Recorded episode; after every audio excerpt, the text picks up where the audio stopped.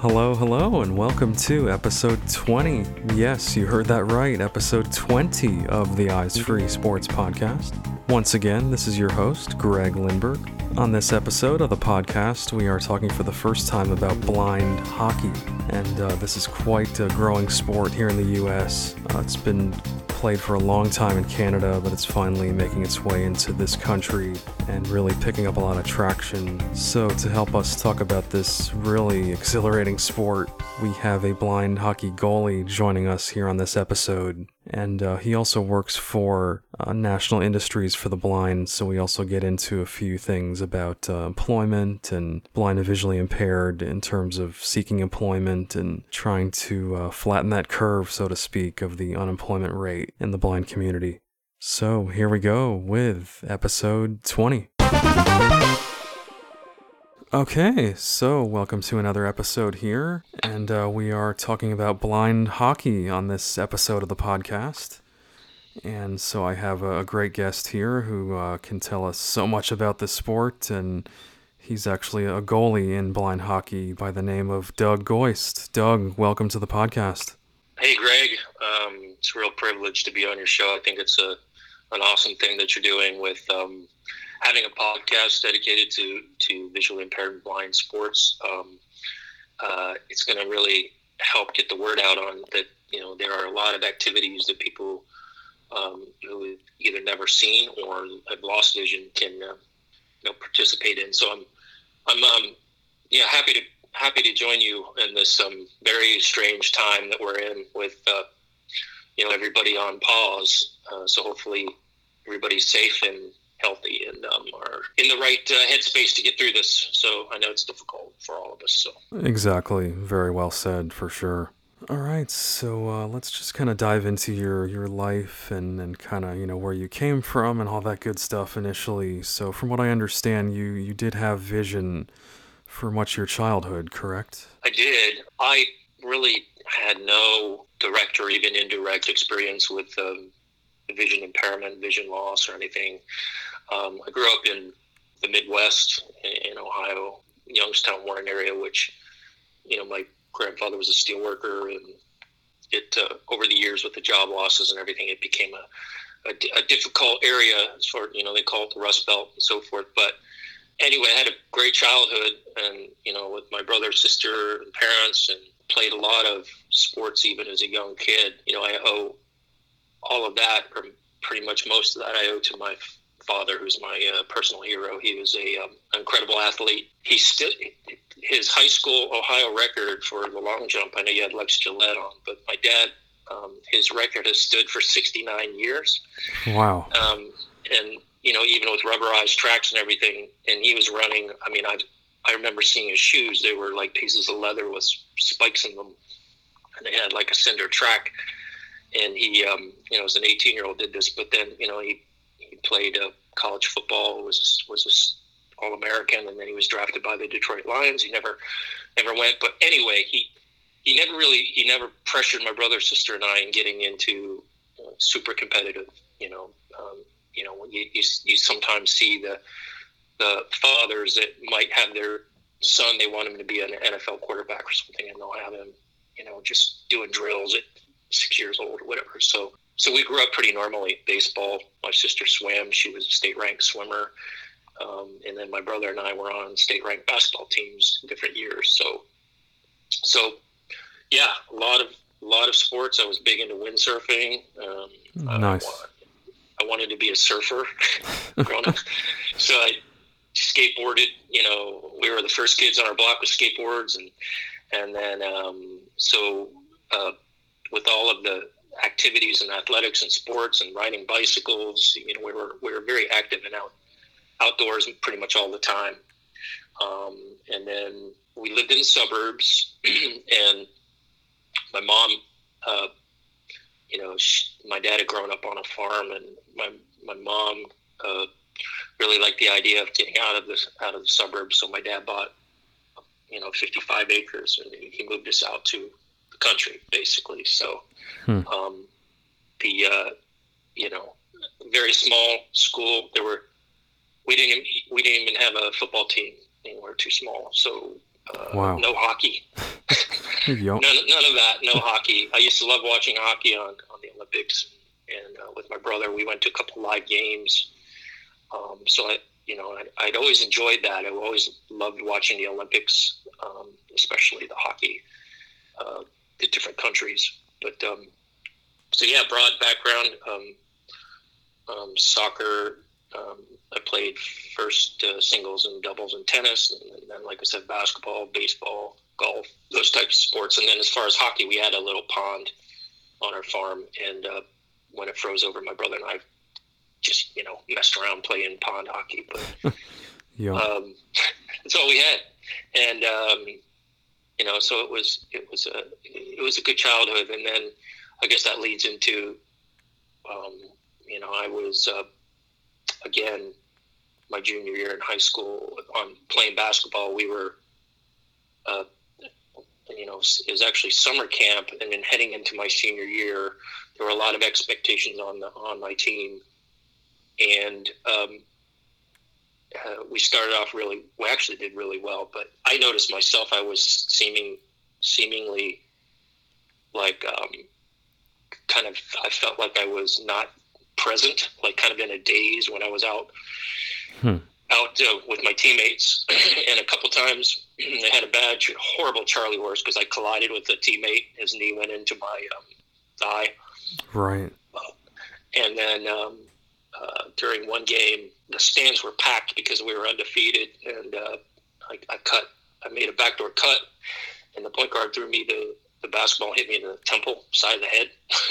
oh, jeez. And, uh, and the crowd was they all, you know, were laughing of course. and so I was just like, I was mad at the point guard, which I shouldn't have been because I'd be like, well, you, you, knew, you knew I wasn't looking. Why would you throw me the ball? So, um, but so little things like that. I, when I was playing baseball, you know, I, I pitched, but I also played first base and this a ball skipped under my glove and I, I looked around on the ground. I couldn't see it. In the right fielder had to come all the way from right field to pick up the ball and throw it because the guys were rounding the bases. So that's when I knew, you know, something was up with. I, I wasn't sure what it was. I thought it was maybe something in my brain, right? You know, brain. And so that's my parents made the wise decision to. Well, I went to my local ophthalmologist, and then he told them privately that um, he, uh, I should get a second opinion in the, at the Cleveland Clinic because he thinks he knows what it is. Um, and they waited till after my high school graduation party, which I think was a good move. And then I went to Cleveland Clinic, went through a whole day of battery of tests, and that's when they said, um, which you're familiar with, I'm sure a lot of people are. You know, you have retinitis pigmentosa. Um, there's, you know, there's no cure, no treatment, uh, and there's, you know, you, you're going to lose your vision. So that's kind of how I found I was heading into college. So I had a lot of big plans at that time too. Not necessarily sports, but I got into Wake Forest University. I was interested in medicine research, you know, hmm. disease hmm. research. Yeah. Uh, either either to be a surgeon or, or a researcher, and ended up in a experimental drug treatment. It was uh, out of Harvard Boston uh, Mass Ear, and it was I was the youngest out of 700 subjects to, and it was it turned out to be huge doses of vitamin A palmitate was one of the one of the uh, experiments. Were it was vitamin E, vitamin A, and placebo, and then a mix of the two, and and so they you know it was a six year study that I was in at 18, and I asked my retinal you know specialist there if I should pursue medical school. So it was, you know, he was pretty honest about it. Um, you know, he told me the, the, the outcome of RP. So um, that's kind of where I shifted. Ultimately, I uh, uh, ended up, it was, you know, it's a very good liberal arts school, but I ended up uh, majoring in English of all things. Oh, wow. Definitely a, a shift. which is fine because you know I had to take college calculus and statistics, and uh, I did like the, the sciences, but uh, not so much the math. So um, English English was a was a good mix.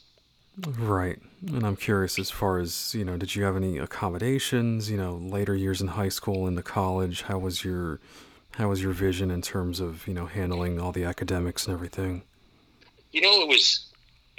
I, I'm kind of sort of lucky in a way because um, it was only my peripheral vision that, that was decreasing. So I still had um, I had a very light prescription, but I, I could still see 20/20, and I had hmm. really good color vision.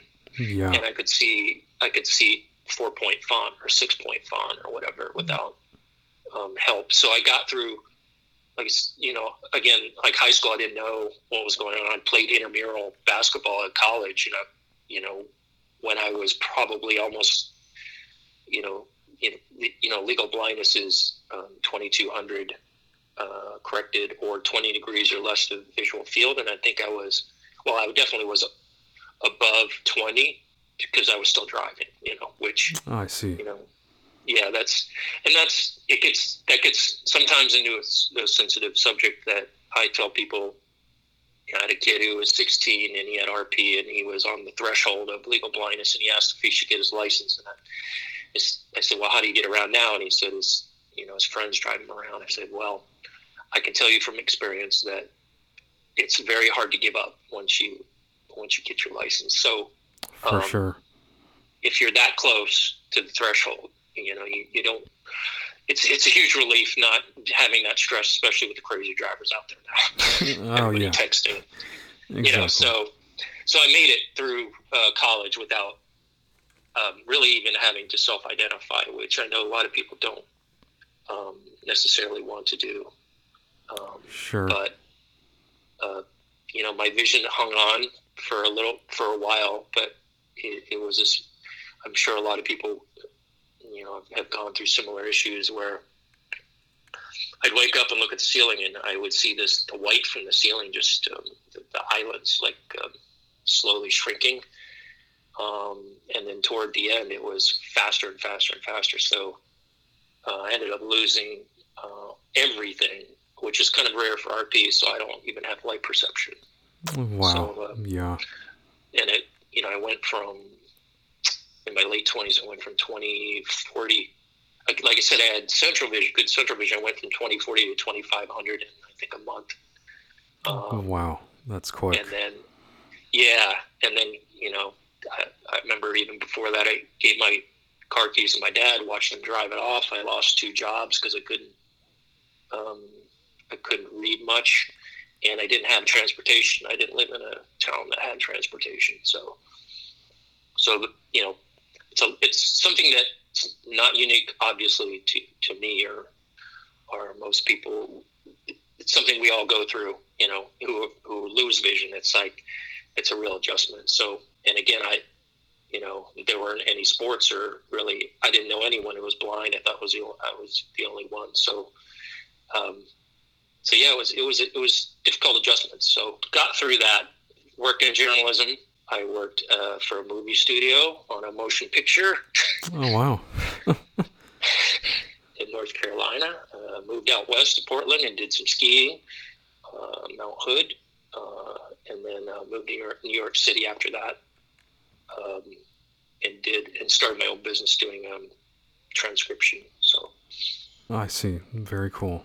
And uh, so let's uh, let's transition over to you know to to hockey to sports. Yeah. Um, I know you've played blind hockey now for a few years. I'm curious, did you play any other sports before you found out about hockey? And no, I didn't. When I lost vision, I, I one of the things that was frustrating was you know I'm not a big treadmill guy, so you know I just I missed running, I missed kind of speed and all that kind of stuff. So ended up getting a um, uh, my family actually sent me a, a um, weight bench with weights, so I just started working out like a man. And then, but still, no, it was a little too isolating. Yeah. So um, in 2016, you know, I'd already moved here to the DC area, and that's when, um, you know, it's it's kind of a funny story, but uh, Craig Fitzpatrick, who's a you know, great guy, he he's really he lit the fire for blind hockey in the U.S. I, I would say he and Kevin Shanley out of New York and Matt Morrow, who's the international blind hockey director at Canada. So Craig saw me. I went to a, a meetup at a at a local Irish pub, and um, I was by myself. I had my white cane, and I walked in there, and he, Craig has, um, you know, um, Stargardt. So, but he, he, you know, he wasn't wasn't using a cane, but he saw me, and he's he saw my height. You know, basically like six four, you know, two hundred pounds, and he said, starts talking about blind hockey, and I thought he was, I thought he was like some smart aleck, you know. Yeah. What, what is he talking about? like, oh yeah, okay, sure, sure, sure, yeah. Because when you think blind sports, you think hockey. Right. You know, speed, Collisions. boards. yeah. a puck that puck that it's hard to see when you're sighted. So he's like, no, no, there's a, a trade event over here where the Washington Capitals um, practice. And I'm like, okay. It's like, yeah, you should come out. So I did. And I was wearing jeans. I had no, no intention of trying anything. I just was like, I can't, I can't believe this. Right. And then, and then as soon as I walk in there, Matt Morrow, who's the international Canadian, you know, and international director, he's taller than me. He's like six seven. He bear hugs me, grabs me, and he goes, Dougie, and pushes me in the locker room. And next thing I know, I'm sitting down there strapping goalie gear on me. I'm like, what? Whoa, whoa, whoa, whoa, whoa. so uh, anyway, um, they throw me out on the ice, and um, you know, I'm like, what? This is crazy. What? And so, you know, about 65 people showed up, and it, what sold me really was they brought this kid. He couldn't have been more than four or five, visually impaired. You know, Mm. put a stick in his hand and had the big metal puck that makes noise, and he shot it on me, and I'm like, wow, okay, I get it. I get it now. I get it. It clicked right know, then. Yeah. it clicked because I couldn't imagine. You know, like I said, I was lucky playing fully engaged competitive sports, like visual sport. You know that I, I, you know, I was lucky to have that that kind of teamwork and and experience and, and interaction. So, uh, knowing that that is a opportunity for young kids to uh, get gain confidence and work with- work in a team, I thought was super. So so it was exciting. And again, that was 2016, so not you know four years ago, but I guess I'm considered a veteran of the team. Wow. And let's uh, let's dive into you know the rules of the game, how how blind hockey is actually played. So, you know, I have um, two amazing teams that I'm on. Uh, Washington Blind Hockey Club with uh, Coach Nick and Coach Melissa and, and um, Tina is our manager.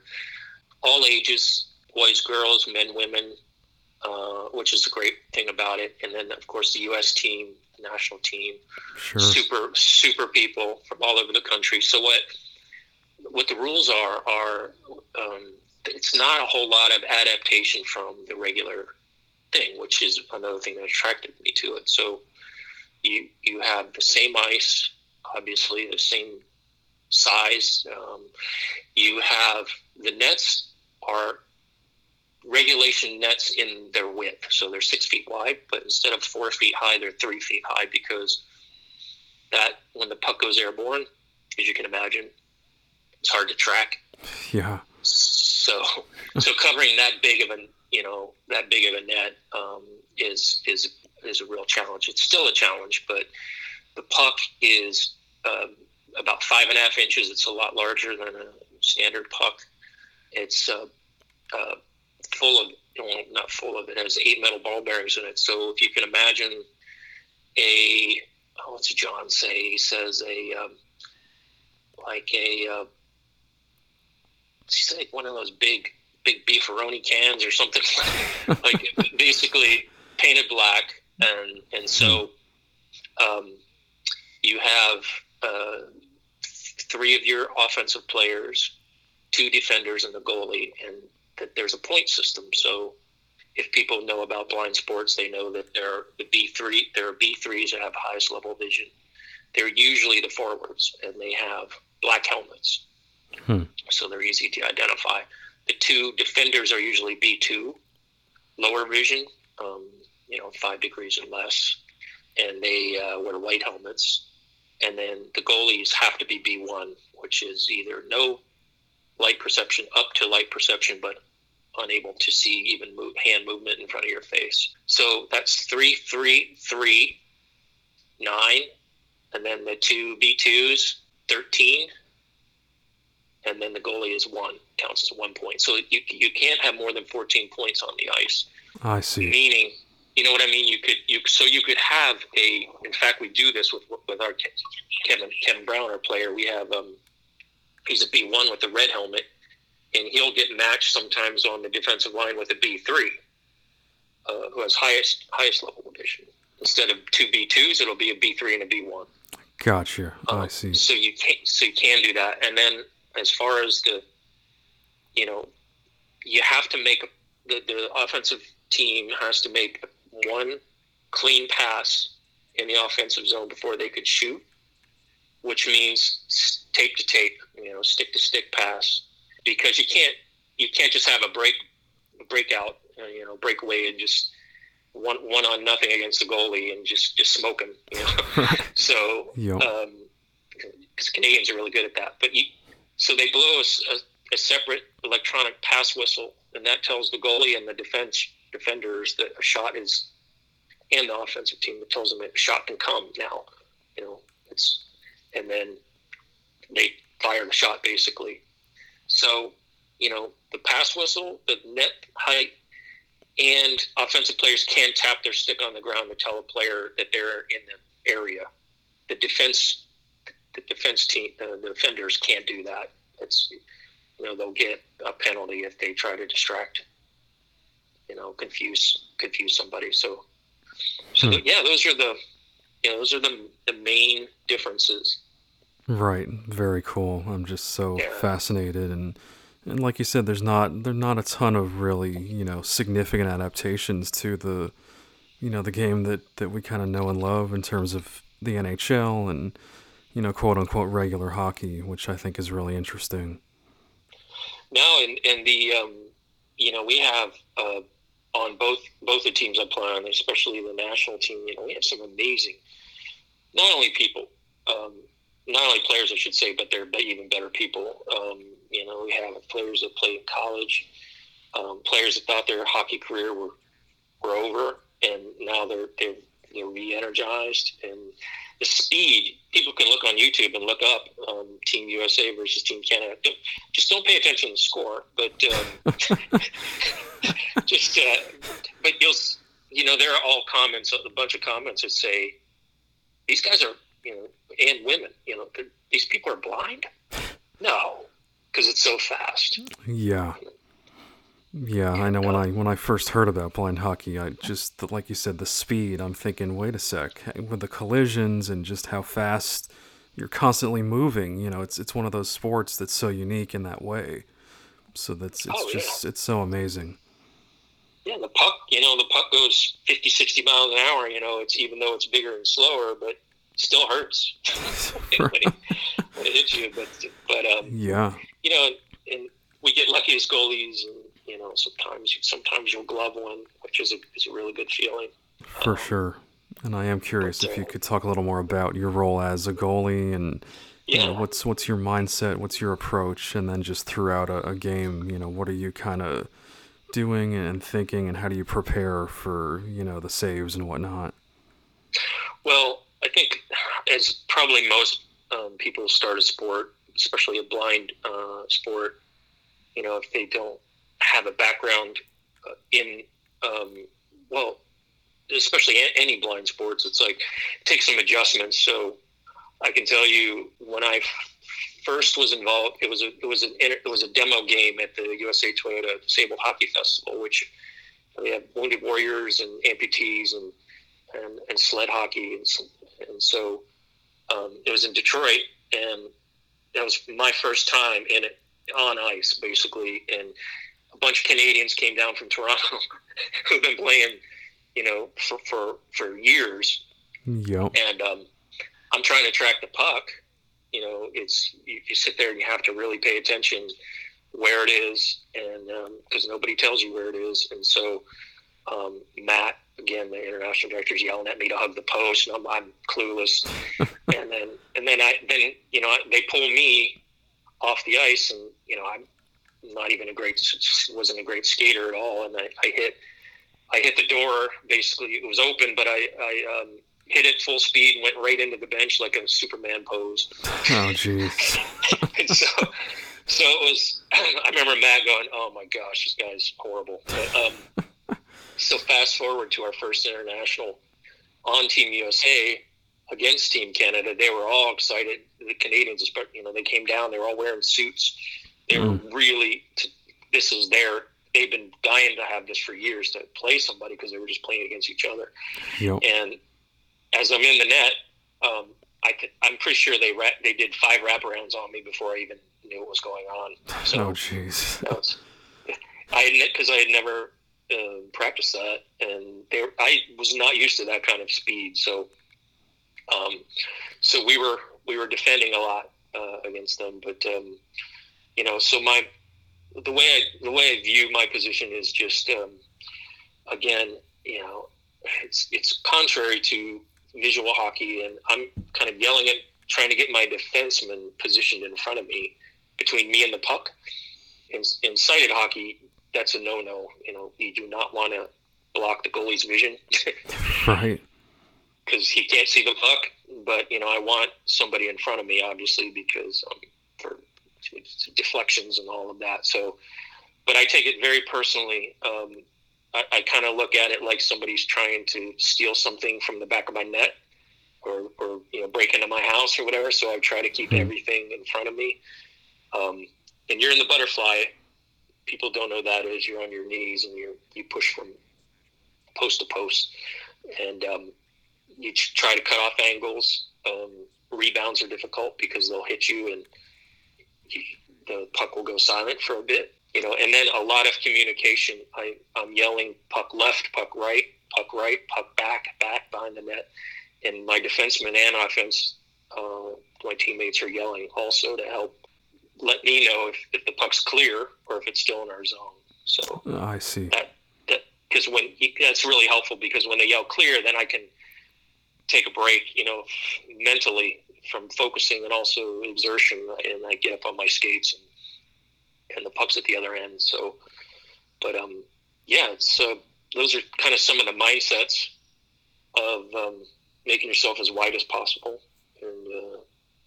you know, hoping you glove one or you stick one or you get your blocker on one. So, yeah, um, and it's it's strenuous. People don't think you work. You know, when you're looking at it, it looks like you're just kind of like what is that that walrus on that commercial in Duncan? oh yeah. yeah. just laying in front of the net.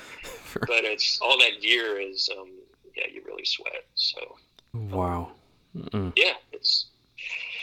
But yeah, I'm really proud of proud of my teammates and coaches, Coach Mike and Niels and the U.S. team, and of course Doris Donnelly, uh, our amazing team manager. And so, you know, I'm uh, I'm hoping this. It's it's grown so fast. It's um, it's it's awesome. I mean, it went from five people at that Detroit Triad, five Americans, I should say, and the rest were Canadians. To now we're over, I think, 200 nationwide people participating um, in just what four years. So, yeah, um, super proud of all the effort and even in the commitment from the local NHL teams and um, you know, it, like all sports, the biggest thing we need are sponsors because um, hockey is expensive.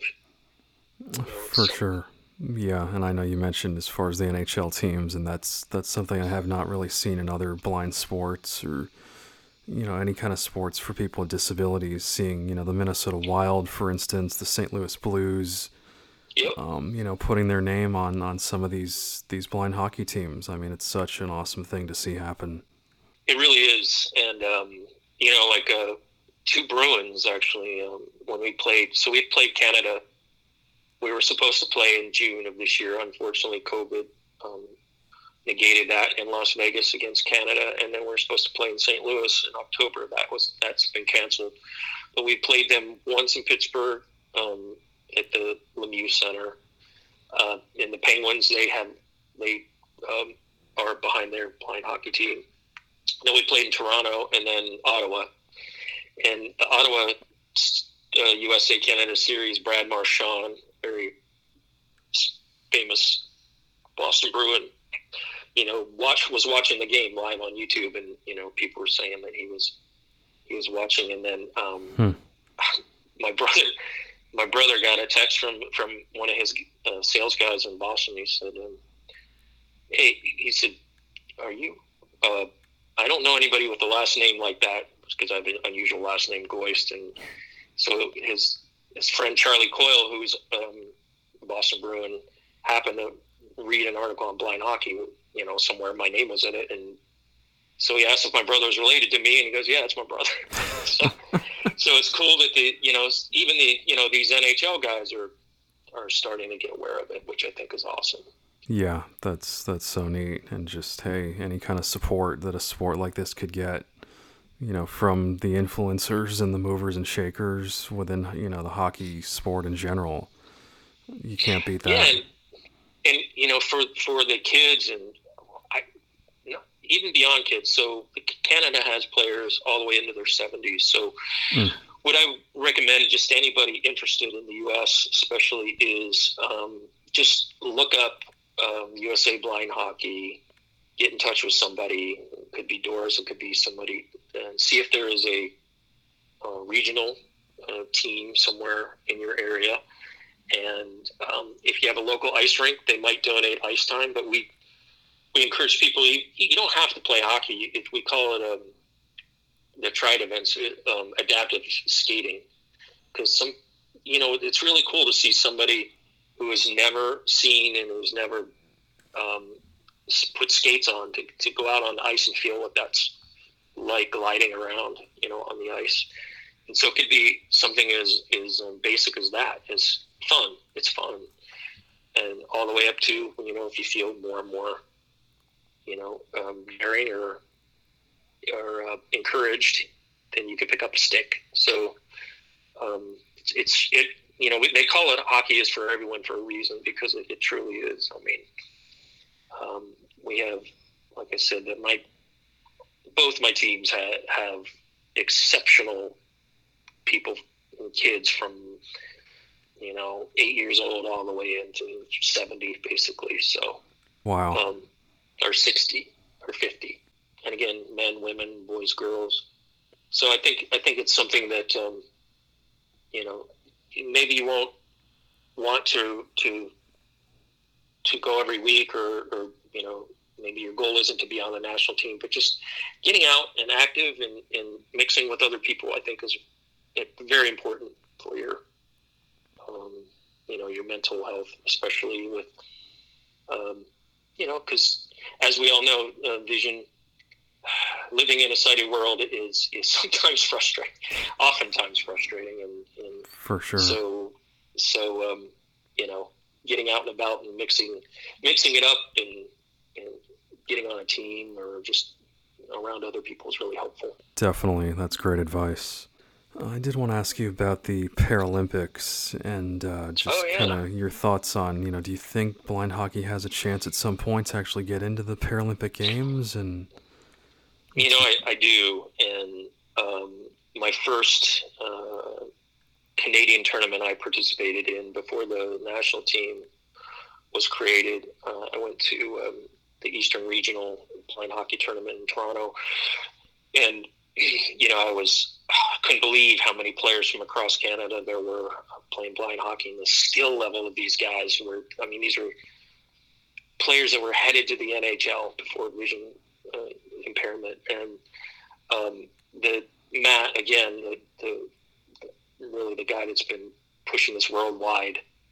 He's flown to Romania. He's flown all these different countries to try to to spur this, you know, to grow the sport. But you know, he was talking about again. We were the U.S. was just beginning to do this, and he, he's like talking to his compatriots basically, and he said, you know, south of the border, he's like, there's a whole, he's like, there is a beast just waiting to to be, you know, unleashed down south, you know, below the border, and that was, you know, he knew that um, that once USA got a hold of this um, and started growing, that um, it would pick up speed. Like I said, it's well over 200 now but Matt and some others, um, you know, they got now Russia. Russia is um, creating a team or already. Hmm. Finland um, and the UK. So we're shooting for 2026 Paralympics to be recognized as a sport. And in order to do that, you need to have four countries because obviously, you know, two on two, you know, you can't have three around robin really with three countries. So right. Um, so to have a gold medal, uh, gold, silver, and bronze, um, I you know I'm I'm hopeful that um, that that'll happen. Um, unfortunately, I feel really bad for the Paralympians for 2020 this year, and um, you know everything being canceled. So I think this COVID coronavirus has really um, postponed some things. It's it's um, it's slowed things down, unfortunately. Um, but because uh, you can't, you know, it doesn't get exposure unless you're actually doing it. So, Yo. but thanks to guys like you um, and others that kind of highlight these sports, um, it keeps the word out that you know this this is this is a this is available. Um, we're, we're, not like the NBA that's potentially losing billions of dollars if they don't um, show it on TV. But right. um, but yeah, it's it's unfortunate. So we're hoping to get back on ice. Probably not till next year, and it's it's been very difficult for all of us to stay uh, focused. For sure. Yeah, because personally, I need. We were supposed to have our training camp uh, in New York at Utica, in Utica, another great city for hockey, um, August third, fourth, and um, so I always put targets on dates, and so when that was wiped away, I was like, ah. so it's, it's, hard hard to stay motivated. no doubt, yeah. Because I, I, I think I told you I play beep baseball, and yeah. the World Series was supposed to be going on right now in Ames, Iowa, and I've played the last three World Series, and it just it's wow. tough you know it's it's tough to not have that annual thing that you're always you know mark circling on your calendar like you said and looking forward to and it's it's just one of those things that you know hopefully next year we'll have at least a little more stuff going on and do you know how many um beep, beep baseball players are in the us or uh several hundred because i know they're, yeah. they're they're probably about close to 30 teams around the country beep baseball teams and not all of them go to the world series but right. know some teams have uh, i'm sure a good you know 30 plus players so it's, wow yeah, yeah.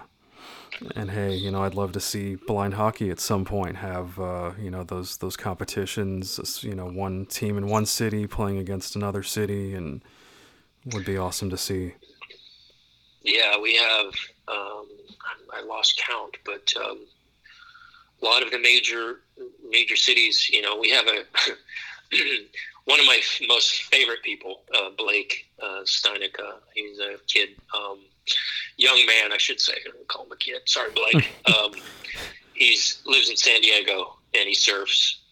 Hmm. Um, he, he's in, incredibly grounded as far as you know. He's dealing with sort of similar to my situation, but in worse in a lot of ways because his um, he he had actually 2015 vision um, when he was diagnosed, but um, so he's a San Diego uh, guy, and like um, he's he started a whole, you know, blind hockey program out there. He and his dad, and um, um, you know, and he's he, you know, when he can't get on ice, he's on his rollerblades, and he's got, um, you know, uh, a, a puck in his garage and so forth. So, um, yeah, it's uh, you know, people from all, all walks of life and, and all backgrounds, and um, some some pretty impressive people are Captain Tim Kaine played college hockey and he's a Michigan guy. So, um, yeah, it's it's unfortunate that um, we're in this pause, but um, the important thing is everybody's staying uh, healthy. I, uh, yeah, actually, my niece had uh, was recovering from COVID.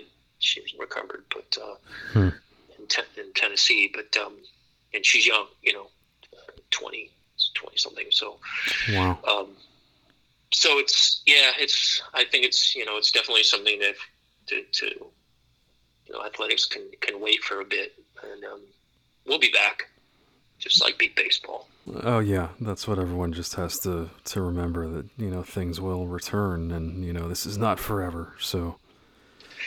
No, let's hope not. And um, yeah, because I know, um, you know, once once people get the fire in them and they want to get get going, they um, they don't they don't like to sit around. Um, and that's uh, I'm sure all of us are in that that situation because uh, you know I do joke sometimes. I'm like, well, one thing that somebody who's blind um, understands it's like uh, self quarantining. Sometimes, like it's like it's and sometimes it's not as a big deal to us as maybe somebody who's used to driving around. You know, going constantly going around. It's like, yep. yeah, well, sometimes um, you know maybe we're a little more resilient as far as handling. Um, you know, having a having to uh, take a pause for, for for a minute from all the activity going on. Exactly, that's a good point. Uh, before we leave here, I did want to briefly touch on uh, your work. I know that you work for the National Institutes for, or, sorry, National Industries for the Blind.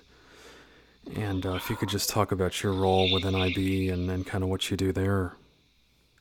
Sure. No, I'm, I'm, I'm happy to talk about that. So, um, you know, I, I moved to the DC area because of, um, like I said, I, I lost vision suddenly. Uh, lived in New York City, which was very stressful. Um, and actually, September 11th happened when I was there, so that's a whole other hmm. story.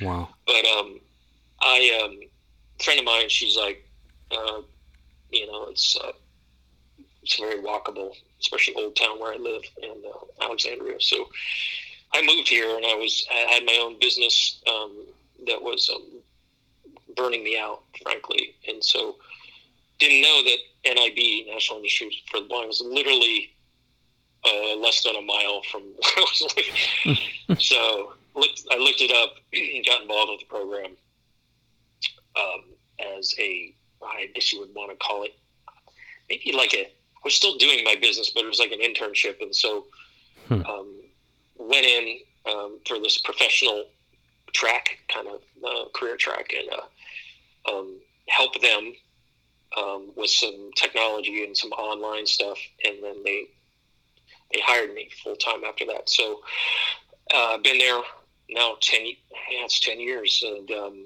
so now I'm a, a program manager in workforce development. So we are really thankfully with technology because when you know I've seen all levels of technology from when it was just not so great all the way till now, and it's come a long way. A lot of people, sometimes you hear people really bashing that not enough is being done, but the, the advancements that a lot of companies have made, I, I try to recognize them for what they've done, and you know, at least made an effort to make things work and accessible. So, with workforce development, we're really focused now on, um, you know, the, the kind of the cutting edge, the career paths that people might want to um, pursue. It could be in technology, it could be in uh, media, it could be uh, any different levels. And so, you know, as you mentioned, uh, it's always, it's been a challenge for all of us to get work. Uh, I could not get work when I uh, would show up in an office with my white cane. I mean, yep. first question was how do you how do you use a computer? We don't we don't know what to say here. So, you know, it's still you know, the, statistics are 70% of people who are adult working age who are blind are not working. And whether people argue that number or not, I would argue that the ones who are, not all of them, but a significant portion are underemployed, most likely. For sure. Uh, meaning, meaning they, they don't. Maybe they, maybe if they work too much, it gets they lose all of their um, health coverage so they can't really advance, and then or they're um, being underpaid. So um, we're trying to change that with with um, we call employment of choice. So we have we have jobs at every level. If you don't have a college education, you don't want to work at a computer. You know there are jobs across the country for that, and then all the way up to you know, people with masters and PhDs. Um, we're trying to find avenues um, for. You know, I probably I give talks quite a bit um, like I'll go to a company and you know, and I'll ask people uh, when I talk about adaptive or assistive technology. I'm like, okay, who wears? Clap your hands because I can't see you. So who wears glasses, right? You know, so they clap and. And I said, okay, the um, those glasses that you're wearing are considered assistive technology. That is technology. So, you know, are you unemployable if I were to take your glasses or you left them at home and you go show up at work? Right. You know, and it's it's like it's it's trying to get sighted people to understand because you know I was in that situation. I didn't have any experience. I probably asked the same questions like how how does somebody blind um, work? But but when they see that, it's like oh yeah, I'm I just lost my glasses. I can't. I might need somebody to read something for me. I'm like yeah, exactly. So um, it's just it's a big of a big part of its perception, and um, also. Uh, the thing I stress for people looking for work a lot is you got to put the interviewer at ease because they don't want to have to ask the un- uncomfortable questions. So, you know, tell them how you work, tell them how you use your technology, tell them how you compensate, and you know that when they see that, they're like, man, this person's overcomes obstacles. So that's exactly the kind of person we need.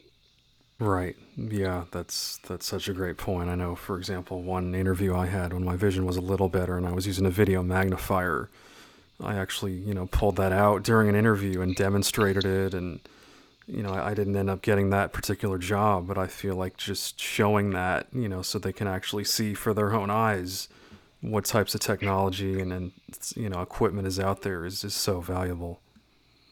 Yeah, and, and you probably, you know, and for instance, um, my work building, you know, we, we have a geo fence around the building with I, the Aira uh, San Diego company with the visual agent service. So, sure, you know, get, guests or employees um, can just pull up the app and just like FaceTime with a trained agent, they can they can identify something or describe something or, or what have you. But even outside of that, you know, you have Microsoft's um, Seeing AI with uh, crazy barcode readers and facial recognition, and oh yeah, it's, it, it's only getting better, um, which is great. And I think, you know, we just had the 30th anniversary of ADA. That's right. Which, um, you know, uh, we had a, a piece in our we we put out a quarterly magazine called Opportunity Magazine, and there's a piece in there about it, and um, the strides that um, have come from the, was that 1990 till now, and with with this coronavirus um, sh- shutdowns with telework, that in a, in, a, in an unfortunate but beneficial way, having everyone telework now has raised the um, uh, has eliminated that the need for accessibility uh, for all systems, work systems especially, but it also shows that people who are blind now, you know, they can work from home. I mean, once this technology is figured out, like Zoom, uh, they they've worked with making accessibility a priority uh, yep. for a while, and so I think it opens the doors because not everybody wants to move to like where I live, which is crazy expensive, uh, DC area, sure, or San Francisco or New York City or um, you know they, they want to stay where they are because of the family support friends but being able to work from home. Exactly. That's yep that's all wonderful insight and, and great perspective there. Yeah it's i'm, I'm really hopeful that um, we're going to get those numbers down and uh, uh, you know we got we have you doing the eyes free sports podcast so we're getting people engaged and active because you know, it, it's it's all chained together. You know, it's all hand in hand. Of you, you, keep your body active, you keep your outlook healthy, and then you get employed. That's the other piece. It's the other half of it. So, um, you know, I remember it's a very strange question. Uh, somebody asked me. They were doing a research, um, some kind of research, uh, right when I started working at NIB. They were like, you know, what what are career what are career goals for blind people? And I'm like, um, the same as everyone else. like, like there's no there's no difference. Like it's Right. it's just um, it's we all we just have one physical component that happens to um, not work like everybody else's, but everything else is, is identical. So, you know, people want to work, they want to have families, they or not, uh, they want to um, be engaged. For sure. active. And just independence, making a living for themselves. Just, oh, yeah, no question. And I think that's. Yeah, that's Sure. that's that's a big part of it. We have a ah, so many good stories. We have a we had a young man who um, we started a program and he went through it. He ended up getting hired by the government, uh, the Air Force, Hmm.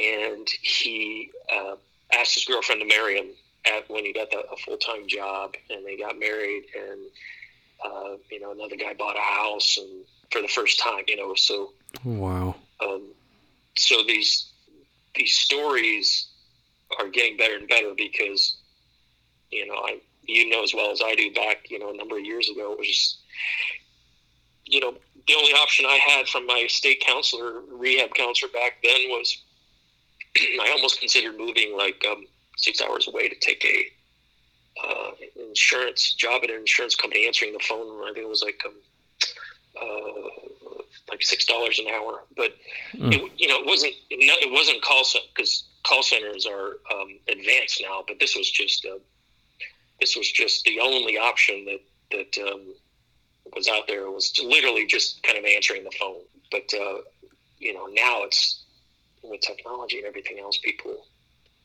people get in in, in all different avenues. Um, one day medicine.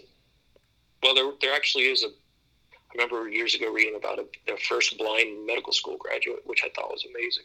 Yeah, that's right. Yeah, it's. Uh, I, I think things are gradually getting there. Like you said, you know, it's we're still a ways away, but we're we are making progress, which is a great thing.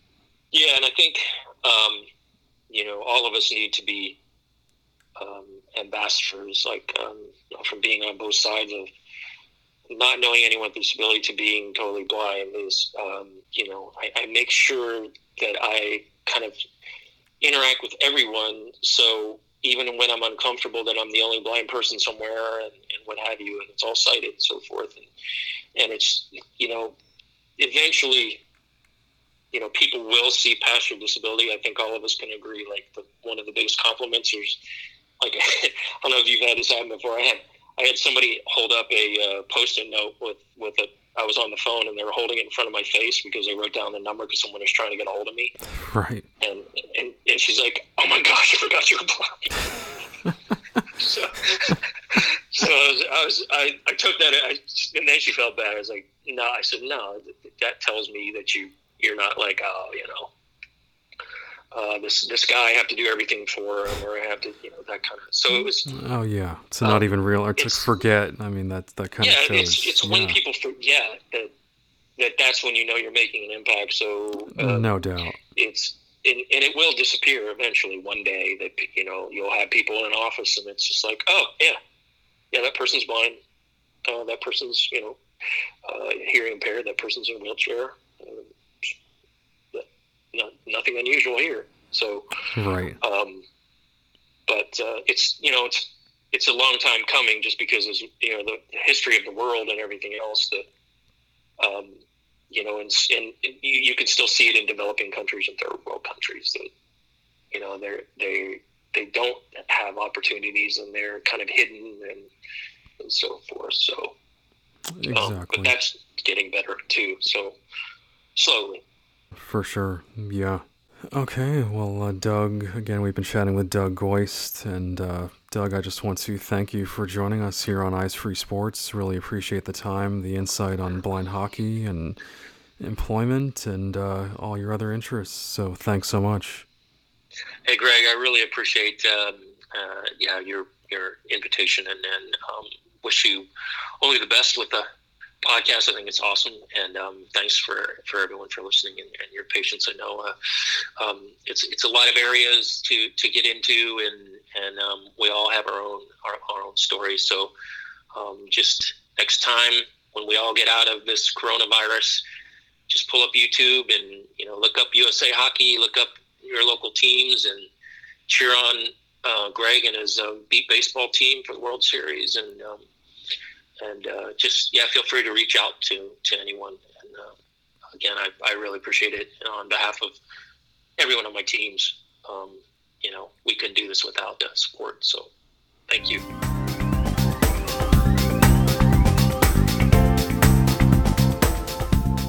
Be sure to follow the Eyes Free Sports podcast at facebook.com slash eyesfreesports and on Twitter at eyesfreesports.